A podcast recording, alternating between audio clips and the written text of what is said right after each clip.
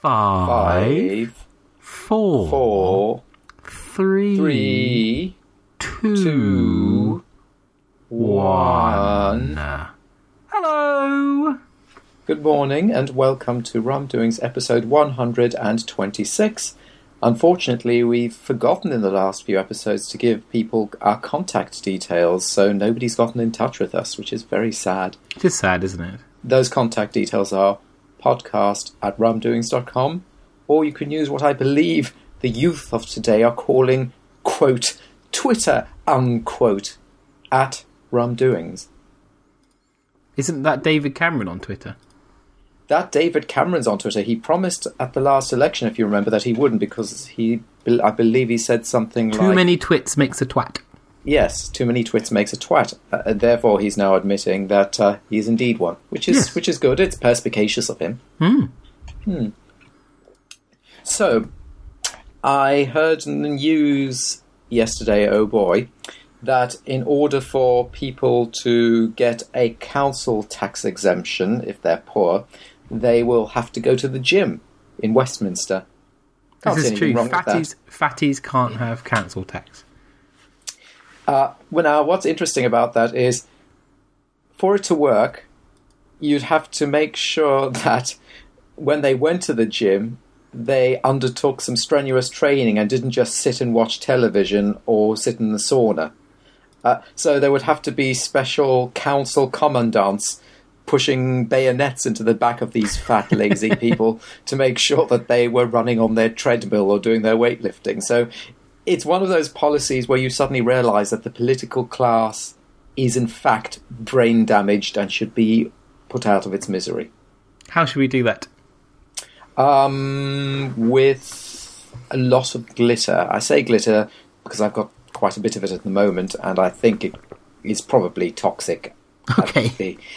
In, in the uh, and the abundance that we have it at the moment, I'm staring at a Christmas tree that Judith made at nursery that's got lots of glitter falling off it, rather like needles fall off a real Christmas tree. Oh, how apposite. How apposite! Did you have a lovely crimble? The topic this week, Yes. Nick, is Mhm. Hey, Nick, hmm what are your New Year's resolutions? You asked that, but I suddenly realised I don't have any Good. because I'm just continuing doing what I did before, really. And I also prefer to think that it's possible for people to ex- execute change in their lives without a sort of date change. Yeah, but that's a little bit of a banal way of saying it, isn't it? Because actually having milestones, even if they're arbitrary and indeed goalposts, is very psychologically useful. So you're just being naughty. No, I think you're completely incorrect. I think by having a one date in the year when you make change, you set yourself up to fail because you try to do too much at once, and then you go, "Oh, I can't be bothered." And then you try and do something next year. Whereas if you don't have such a ridiculous idea in mind, then you can just change things as you go along, nice and gently. How was your crimble? Well, you know, I don't. Well, I do a little. I asked Laura whether it was the best one ever, and she said it wasn't. no, she didn't. She said she's not psychic, so she can't tell you. No, and then I said heretofore to try. I know she was trying to weasel her way out of saying how awful she found her Christmas with you, but I said, but I said, okay, I will put a constraint on that question and say heretofore, and then there was just some general Midlands mumbling after that. It was um, it was fine. It was very, Laura's parents came down on Christmas Day, and they were Ah. that was fine and pleasant. And I cooked lunch, and it seemed to go well. And then we went to my parents on Boxing Day, and that was fine and pleasant too. So it was fine. it was all fine. Fine. Well, you know, I'm not a big fan of Christmas. It was nice, nice seeing the parents of various sorts, and everyone got on well, and there were no issues or grumbles or anything. So, We had some issues because what did you have? Well, we went up to Victoria's sister in Durham, and it's a it's their new house, and, and it's a new build house as well. So you know it's a bit like a new car, where Hmm. you know first scratch and all that. So we turned up, and the very first thing Victoria wanted to do, you know, it'd been a long drive. She wanted to go and have a shower in our guest bedroom, which has its own ensuite with Gosh. shower. Isn't that lovely? So she went in the shower, and I and her sister and her sister's partner were, were downstairs, and she stood under in the lounge, and she said, "Hmm, it, it, that shower's making a lot of noise, isn't it? In fact, I can hear some sort of trickling, Oh watery no! sound. Oh, that I'm not sure that that sound is really what we always hear when somebody has a shower up there. Oh, goodness, it sounds like a bit of a waterfall. And then we hear squealing from upstairs. and the shower had overflowed the tray, even though it was an enclosed area, and had managed to seep through to the rest of the bathroom, flooded the bathroom, and was now making its way through the floor to the roof of the lounge, which, Oh, which is good.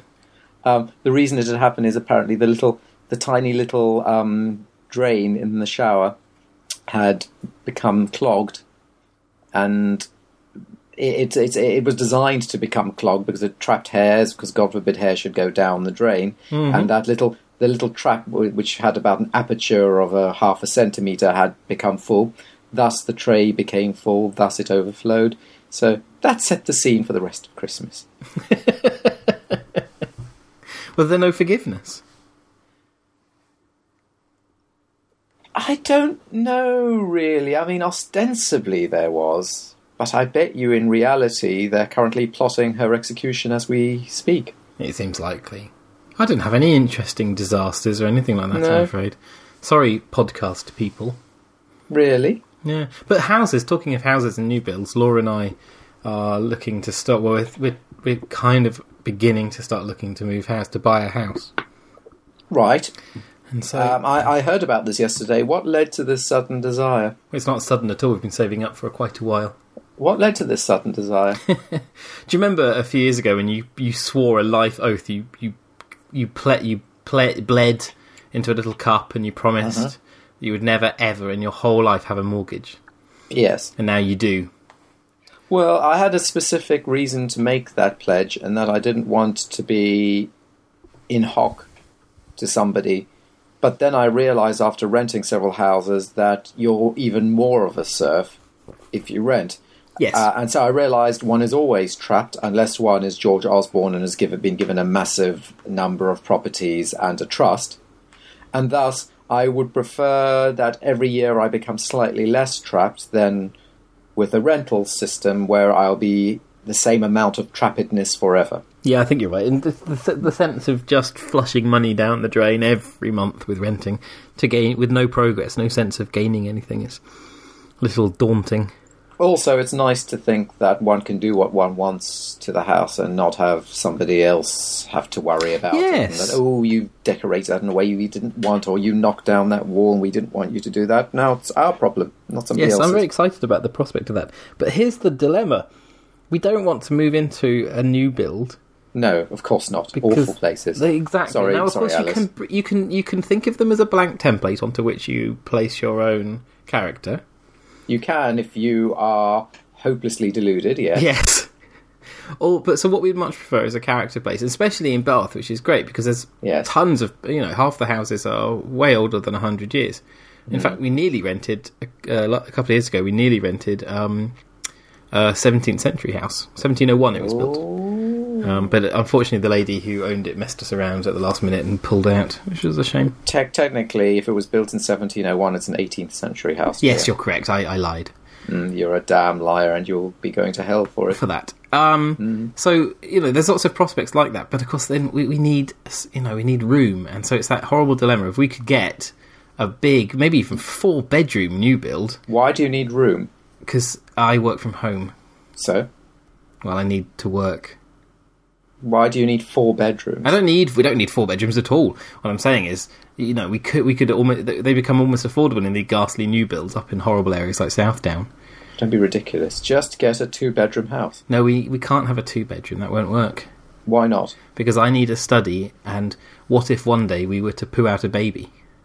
Well, that can then sleep with you in your room. That's not a permanent older. solution. And then I can go into the second bedroom. No, the second bedroom is my study where I work. Well, the study can be downstairs in the lounge No, it can't. with a little table. Victoria does her typing in the lounge in a little table. well, that's ridiculous since you've got a study room. Hmm. She prefers it. Well, feels that's fine for her, but I need for my job because I spend all No, you my don't day- need. No, you don't need. No, actually, do. let's be clear. You you won't suddenly starve or suffocate if you don't have a special little enclosing walls called John's study. That No, I will. happen, My mitochondria will break down. Oh, right. Sorry, your telomeres will suddenly shrink to nothing. That's true. Fair enough. So no, but it's you know you need a, to to remain sane as a mid thirties adult. Podcast at rumdoings.com. You need to be able to shut the door on your job, and that's really important. So if Well, I've spent I'd love too to be able years, to do that. Sorry? I can't. I can't do that. yes, you can. How exactly? Tell me. You leave your office. Uh, I'm I work from home all the time. The support queue is always there. I get alerts. I know it's your own fault that you let your job haunt you twenty four seven when you're not on call. That's your problem. I do the same. I mean, the rock, rock paper shotgun is always there, and I'm constantly working on it at three in the morning in ridiculous times. And new stories break at you know ten thirty at night, and I have to go back upstairs and start up again. And Yes. Did you did you f- find that um, your colleagues looked after it well while you were away? I haven't been away. You have over Christmas. No, I've been the one looking after it over Christmas. You uh, do you did you put new content in over Christmas? That's always a debate for such sites is whether to bother putting new stuff up over holiday no, periods. what, what I did instead was do best of posts. So I went back through the year and picked out the you know some of the big, more popular features we do and pulled them together into one big post. I did one of those a day over Christmas. Did that affect the readership? Well, yeah, lots of people reading and commenting seemed to be good. Well, there you go. And we had That some worked. bits and bobs. Other freelancers put some stuff in, so we had some bits and bobs going up over the holiday. Nathan did a post for us, which was good. Got lots of contro- controversial traffic. Controversial traffic, which is the way you like to say it again. It's controversy, Controversy, controversy. controversy. That's better. Hmm. So yeah, so it's been it's been good. Although Jim's been handling the site this week, so I've not been worrying. That's good. That's good. Uh, you're still on holiday, and then you're. Are you going today's on? my today's my last day of the holidays. Are you going on holiday somewhere this year? Uh, no, I'm going to not yet. I'm going to GDC in March, and we may try to um, pin a holiday uh, to one end of it. Uh, Laura may come over for a bit in San Francisco, which would be nice. Oh, GDC. Yes, Games Developers Conference. Yes. It's odd that people still have conferences, isn't it? Not not really. No, Oh, they've got. They've got, they've got Mumble that we're talking on at the moment, and they've got the internet. Why do they need to have conferences? it's Why do they need their to- flesh quite- to be together? it's quite hard to organise the twenty thousand people on Mumble. Well, I don't know. That twenty thousand people are commenting online and talking on rock paper shotgun and so on. It's not really the same as attending lectures, is it? You go to your um your silly little uh, Linux conferences. Yes, but I admit that that's just sentiment now. At least I have the decency to admit that those are only needed in as much as it's nice because we're monkeys to be around some other monkeys. But I'm not pretending No, I agree, no, that- but you that- can't the- do most of the stuff without that. That's the point I'm making. I've never been making a point other than the fact that it's nice to be around other monkeys. It's much. Indeed, you've never made any mu- other point ever in your life. It's much nicer to go to a lecture and be able to participate than watch a lecture online. Surely. Well, it depends. I mean, if the if if the person's mumbling and you can't hear them and the microphone's not working, whereas when you watch it online, you can fast forward through the boring bits and the sound's good. Really, would you say that's still much nicer to be sitting there in the horrible, stinky hall with the uncomfortable chair, not being able to hear him talk boringly through the middle bit? Really, really, is that what you're saying? the good thing about GDC, I discovered, I went last year for the first time, and it's like like E3 is is hateful, absolutely hateful. GDC is brilliant. Uh, I really enjoyed it. I picked a bunch of lectures I was just interested in, rather than would be good for writing about on the website, because um, that just thought that would be more fun. And I went into one lecture that was just astonishingly boring, so I just got up and left. Good. That's all you have to do, nice and Yes. easy. I do. Sometimes I look at my watch or pretend I'm getting a phone call when I decide to leave a very boring talk. I sort of oh, I pretend like my, my, my phone's been vibrating and I kind of hold it to my ear and rush out to the exit. Um, but actually, what I'm saying is, my God, if I stay in here for another minute, I think I'm just going to drop dead with the boredom of the situation. The other good thing is, of course, at GDC they have a press Wi-Fi, so I can just play games on my tablet or whatever. I think that's rude. Well, it's not rude. You shouldn't do that during a talk. Getting up and leaving is less rude than just distracting Yes. yourself and being yeah, bored. I, yes, I, I, I sincerely believe that. If you're going to be in a talk, have the decency to be a part of that talk as the audience, as a receptive audience. And if you feel you can't, then leave so that you're not sitting there uh, in some disconnected sort of way. I but I'm going to be I'm going to be taking notes on my laptop anyway while I'm there because I'm working. Mm. I'm press, so press. Yeah, I would suggest that you should follow my philosophy with regard to talks. okay. And I've always said this it doesn't matter whether you're interested in the topic or not. That is the least of your problems.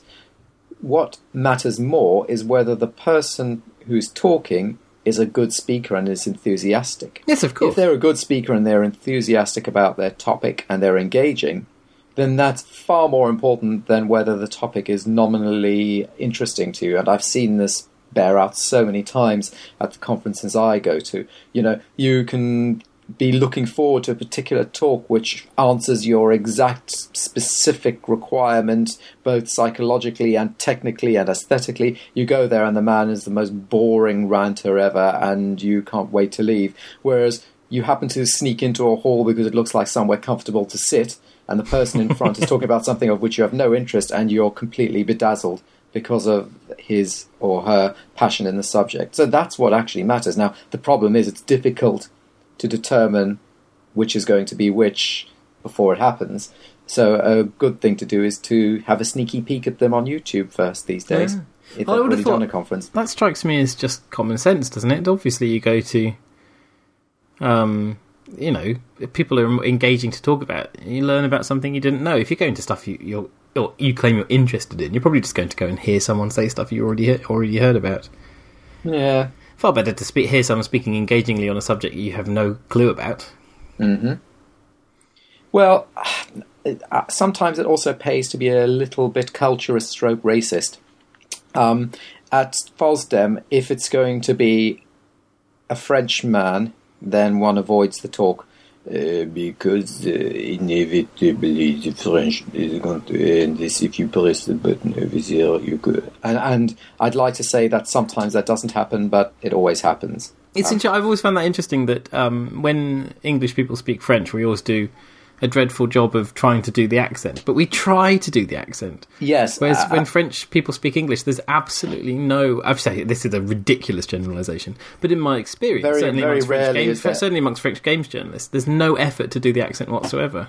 Well, what is interesting is I think it usually it, an English person who speaks French, um, the better they speak French, the more they try to do the accent. Um, so if they're fluent, they'll really try to do the accent. Now, it won't be perfect, but you can hear they're trying. That doesn't seem to apply with French people, where, whereas they, they could speak English perfectly, Hmm. but they will have absolutely no attempt at rendering the accent properly. So they could be a have have a better grasp of English idiom than the average English speaker, and yet they will still be speaking like this. I'm always also fascinated when Russians learn English. They learn Hmm. perfect English, but they don't learn the. Um, I know Any- it's just non-existent, but it, it's just Yeah. odd that it doesn't come in. The same with Polish. Articles are very difficult for Polish Imagine- I people, got- oh my goodness, you- I can't imagine trying to learn English. It's such an insane language. It's easy. It's much easier than other languages. I don't learn. think it is. I There think are so much duplication Yeah, and so much. Yeah, says, says says John, who's tried to learn so many languages and thus knows English is piss easy to learn. It's just difficult to master. Right. Um, I think we don't have things like, for example, uh, gendered nouns. We don't have the problems with um, cases. You know, we've just got word order, so you can subject, verb, object, and you've got your you've got your word order. You don't have to worry about what's in the accusative and nominative usually. Um, yeah, except for who and whom, and let's be honest, nobody cares about that anymore. Uh, and in general, it's an easy language to learn in that respect. I will agree. If you're trying to learn how to spell in it, you're going to have trouble. Right, okay. And there are some exceptions, and then there are the um, the weird past tenses like uh, I, I, go, I have gone, I went. But that's the same in almost every other um, language. There are weird exceptions like that, including German and so on. German has all the idiocies of English besides spelling, um, and so many more. So no, it's not particularly difficult. Yeah, okay. Um, but as can be told by how easy people seem to find to learn it, uh, I know that it's also that's a little difficult to say because it's also it's it's much more important for somebody to learn English than for somebody to learn, say, German or French in the current economic uh, realm because because people speak English far more frequently, and so the impetus to learn Yeah. it is far greater. But even so, you must have noticed that people do seem to pick it up a little easier. Also, probably through osmosis because it's because it is used so frequently all over the world, and the words are so often heard, even if it's not your native tongue. I think it sinks in a little bit more. Whereas you have to really go out of your way to um, have German sink in, for example. I would I would suggest. What would you say is the best language? Um, what do you mean? Which is the best language? Latin. Latin. Sorry? Latin. I Latin. assumed you say Latin. Yes, Latin's the best language because it allows a certain precision that you don't get in most other languages, and I enjoyed learning it. Now, that doesn't mean that Latin doesn't have its idiotic bits and pieces. It Hmm. has too many uh, declensions and so on. On the other hand, what it does do, it's very clever with, and it allows a huge amount of flexibility combined with a huge amount of precision, and that's good. Which is your favourite language to listen to? Um, again, it depends what the context is. Um, I quite like listening to English because I can understand it quite well. True. So I, enjoy I mean, I mean, I think I mean more in terms of almost like music. like music. Funnily enough, that depends what music. If it's being sung, then obviously No, no, just spoken. just spoken. I don't know. Uh, some pe- people really like Italian, don't they? But I Mhm. think that goes too far. Yes. For I think that goes too far. French, I quite like the sound of sometimes, but again, that can it can little be a little bit too fruity. Um, I quite like the sound of Chi- of, of, Mandarin actually. Oh yeah. Sure, sure, sure. And it is it's so it, because of the sing songiness of it, because it's an intoned language. I Hmm. I do quite like the sound of that. Um, what other languages do I like the sound of? I quite like the sound of Scandinavian languages. I was going to say well. Nor- Norwegian is definitely my pick. Yes, Norwegian. And my brother in law's uh, girlfriend is Norwegian, and she was explaining how there are different ways that Norwegians pronounce things. So, like, some Norwegians will say Christiansson, and others will say Christiansson, you know, with a rolling in the back of the throat, and apparently that's a big that's a that's a big controversy as to which one you which pronunciation set you use. And there are also various different sorts of Norwegian. There's the kind of the, the modern Norwegian and the older Norwegian and the book Norwegian and the unified Norwegian. And it's it's weird when you start dipping your toes into the uh, lingua politics of another country that you didn't know existed Yes. all. So, yeah, but no, I, I do like the sound of uh, Scandinavian languages. I have to say, most of them. Some of them are a little odd, though. Um, I think Finnish is quite peculiar. Well, that's why I like Norwegian. You've got. Um, I like the sound of the German language. Actually, I say that's a kind of like a second favourite. But Denmark is. Denmark is much harsher. It's got much more of the German tone to it. And then Finland is just going. Finland toward Iceland is just going completely bonkers. Yeah, Norwegian just seems to be a good half. I mean, What about- Swedish is there too. But Swedish is a bit too, a bit too easy. I think. Mm. But but not in terms of it's just a little bit less. There's something about Norwegian that's just got that extra layer. It's got a little edge. It does have. It does, uh, Norwegian's got the edge, doesn't Yeah, it? A little yeah. edge. Yeah. Okay. So we've now proven with science that Norwegian is the best language to listen to. Fantastic. That's good. Yeah. Well, is that television program Norwegian? You know, the one that everybody always goes on about with the lady. Oh, in the in killing. I've never seen it. Everybody goes on about it. Maybe we should see it. Maybe we The lady with the jumper. she got a jumper. She does have a jumper. Yes. Do you know, Nick? I'm not allowed glasses Why not? because um, I have an unfixable left eye and a perfect right eye. How is it unfixable? It's I've got an astigmatism that was um, Maybe it's cursed. this is when I was a young man. I accidentally killed a gypsy's dog, Yes. and uh, with my left eye. so this uh, no um uh, I, the optician did this amazing thing for me. I don't know if I talked about this before. Did I No, you haven't. this before? No, but you can get glasses with different lenses in them. You know, No, for, you- for you one can, eye but- rather than the other. But here's how it works. My um, when I was, I have a rugby ball shaped left eye. It's a serious, it's quite a severe sti- stigmatism in it. And That seems silly. I know. And so as a kid, this was identified, and they tried doing the whole patching thing. They patched my right eye, and they had uh, the NHS brown glasses when I was four, and all that sort of stuff. Um, but uh, the optician proved to me that none of this was effective by showing me uh, this. They they put she she put these glasses on that covered up my right eye, and I could see a red light on the wall. Then she uncovered my right eye, and the red light disappeared. hmm And the reason for this is it was a light that only my left eye could see. And she was showing me that my brain has learned that my left eye is completely untrustworthy and should not be listened to if there's contrary data from the right eye. So when the right eye can't see the red light, the brain goes, well, obviously the left light's an idiot. The Yeah. Left, the left eye doesn't know what it's talking about, so that light can't be there, so you won't see it. Right. And because of that compensation, there's no point in treating the left eye. The brain's already decided it's an idiot and isn't going to bother with its information uh, if it's uh, contradicted by the right eye. I have perfect, I have perfectly good binocular vision. I'm not, I'm don't have great long distance, but um, generally, if I close my left eye, I can see things far better. Yeah, so my brain just, it's very clever. My brain just went, no, left eye's a moron. But do does that mean you have problems seeing in 3D? No, not at all. I mean, it means I have. Uh, do, or do, you, do you mean like? Do you mean 3D in the real world or 3D glasses? Well, either really. No, no problems with binocular vision whatsoever. So it doesn't ignore the left eye; it just ignores it if the right eye completely contradicts it. Right, and what about then um, 3D glasses- stereoscopic? Yeah, can- that shouldn't work. I can do it, and the, as the as the technology improves, so does my appreciation of it. Red blue was horrible; almost never could see anything through that. Um, now with the real 3D stuff, I just get a headache. But I But, but that's normal. Every, everybody gets a headache, so you just have the normal reaction. yeah, I think so.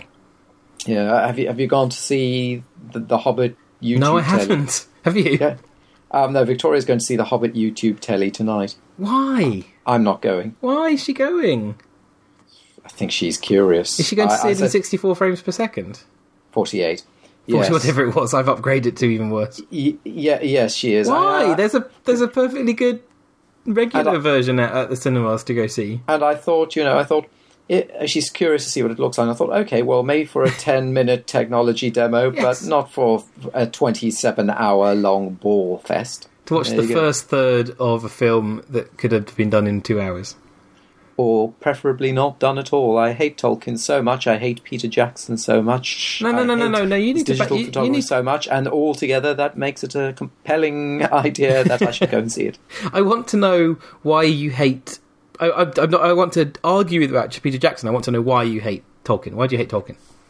I hate Tolkien because his distillation of Anglo-Saxon fantasy doesn't speak to me. I think we've talked about this before. It's not my culture. I'm not interested in it. Whoa, hello, and- Mr. Racist. And and at worst, What at do you mean it's not your culture? You're not nothing to do interested with in me. it? It's, it's it's it's your stuff, not my stuff. But And- that doesn't normally bother you. Well, it does, I just find it dull. It doesn't speak to me. It probably speaks to some inner troll liker of you.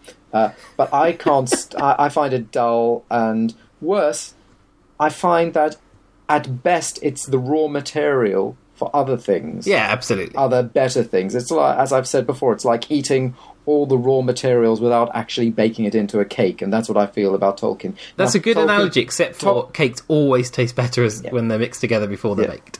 Now, Tolkien uh, also wasn't really interested in his stories or in the lands of imagination that he created. Why he what he created these elaborate set pieces for was to play with his linguistic games, um, so that he could play with Elvish and that kind of thing. I'm not sure that stands up because he wrote all this these huge works of background material and extra uh, all this setting stuff. And yeah, all, yeah, all no, no, I, I, I like. Yeah, I, I mean it more in a, in a as a kind of a cultural uh, test to see if we could create these complex but ultimately utterly derivative cultures. They're also he was also quite nationalistic. He wanted to create an English national myth, and that's what the hobbits were supposed to be, and that kind of thing. So I find him generally unattractive and slightly suspicious. Even I find his estate are absolutely awful. Oh yeah, for sure. Um, so I have no reason to uh, support them or anything that they release. Uh, I was forced to read The Hobbit at school when Oh, I right. was seven or eight uh, over a weekend, you know, because there was a set work and they forgot to tell us, and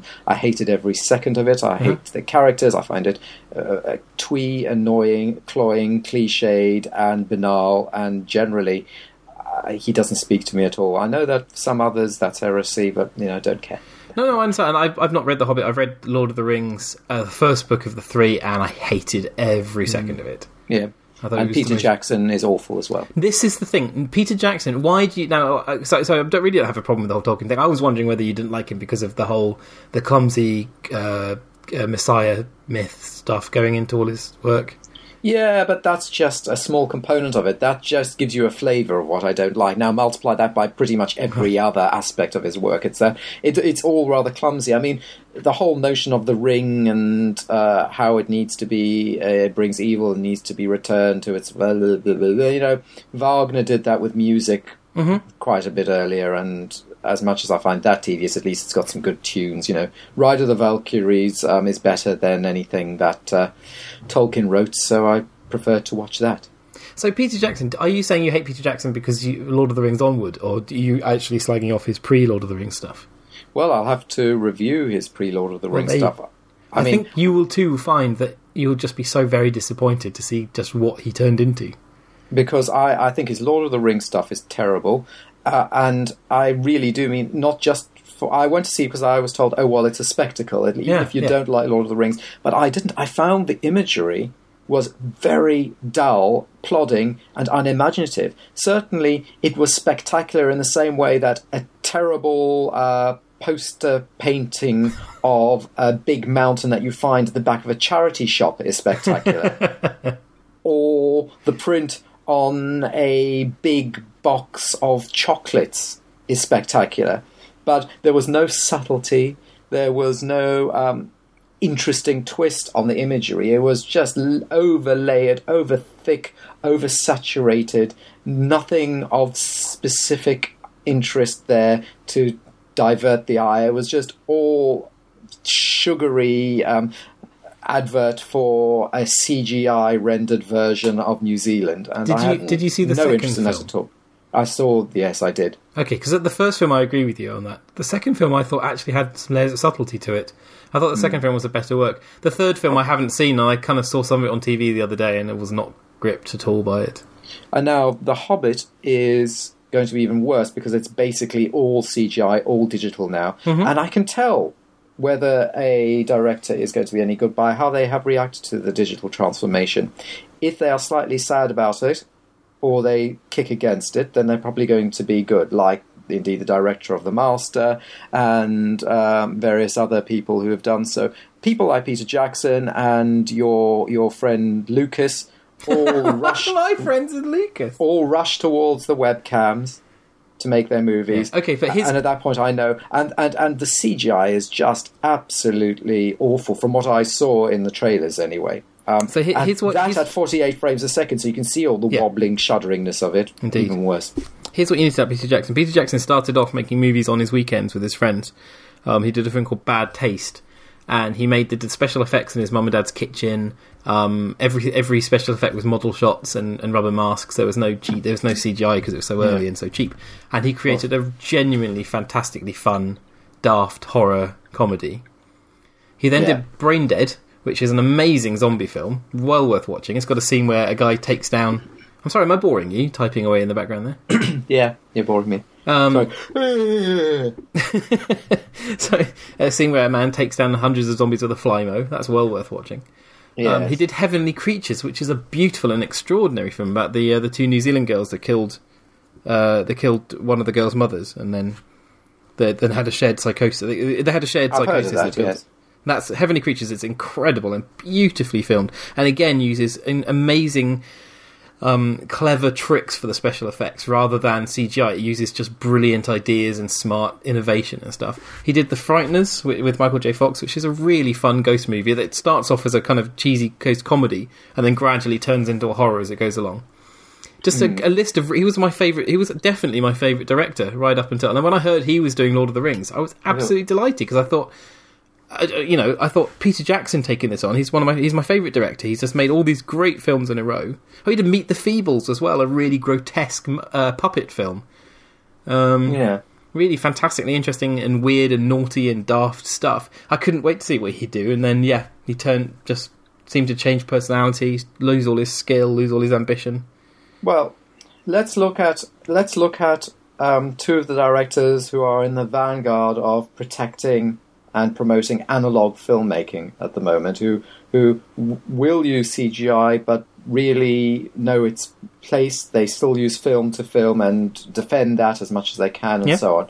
Um, there is Paul Thomas Anderson, who directed The Master, and he filmed the whole thing in 65 mm and even edited it photochemically. So uh, almost no film is done, you know, with scissors anymore, and that's been. Uh, and you know that the Master was about the equivalent of an L. Ron Hubbard type. If You haven't seen it. I haven't seen it, no, but I want to. I didn't know he'd done that. and and, uh, and it's an extraordinary. It, it's very well reviewed, and it looks extraordinary. Apparently, who who's the other director at the top of his game at the moment who's really pushing analog filmmaking, and it might surprise you, it might not. I... Christopher, Christopher Nolan. Oh right, okay, yes. Um, he used uh, IMAX cameras, proper IMAX cameras, to film most of the things where, where they are the IMAX scenes. It's not just a blow up or a digital reconstruction. And indeed, in the Batman films and in Inception, he tried very hard to do most of the effects in camera. Yeah, absolutely. So, for example, in Inception, where somebody suddenly starts walking on walls and the room starts spinning, he actually built a set where the room was spinning Mm-hmm. Yeah, and things, th- things like that. Um, so, you know, I, I have respect for that sort of imagination because it also speaks to me again in the same way that Brazil spoke to me. Uh, he didn't have the ability to do CGI uh, when he did Brazil, um, Gilliam, and frankly, thank heavens he didn't. Hmm. Can you imagine what that would be like if the flying scenes were just done, you know, with with with with, with some rendering software, or or the sets had just been augmented with uh, rendered bricks and things like that? It, it, it, it just I'm not being sentimental about that because you know I like computers and I like computer imagery. However, at the moment, it's a bit like in the early days, as I've said, of desktop publishing, where everybody decided to use every font they could just because they were able to yes. people haven't learned a sense of taste yet, I think. And until they do, they just vomit every idea they've got onto their gaudy canvas. And that's what Peter Jackson and his ilk are doing at the moment, I'm afraid. It's your In fault. my opinion, anyway. Yeah, I know. What can I do? What can I do, John? I'll ban all computers, that's what I'll do. It's a good idea. I'm just wondering what Sam Raimi uses for his movies. Yeah, but isn't Sam Raimi a bit rubbish as well now? Uh, he did a so. t- he did a terrible Spider-Man three, but uh, no, he's not rubbish. You sure he's not rubbish? Yes, Are you sure? yes. because Spider-Man Three was so terrible that um, it, I wonder whether it's even um, it might have cancelled everything else he's done. Did you see Drag Me to Hell? no, I didn't. That was good? superb, and that was after Spider-Man three. That was very very good. Drag Me to Hell. I'm trying to think if that was reviewed by our favourite reviewer and what he said about it. You know, our favourite reviewer, I've forgotten who our favourite reviewer is. Mark Kermode. Oh, who Remember cares him? what he thinks? Well, you you still have a problem with him then. Well, yes, because he's a twit. I I was bought a copy of his book for Crimble. Good, the Bad, and the Multiplex.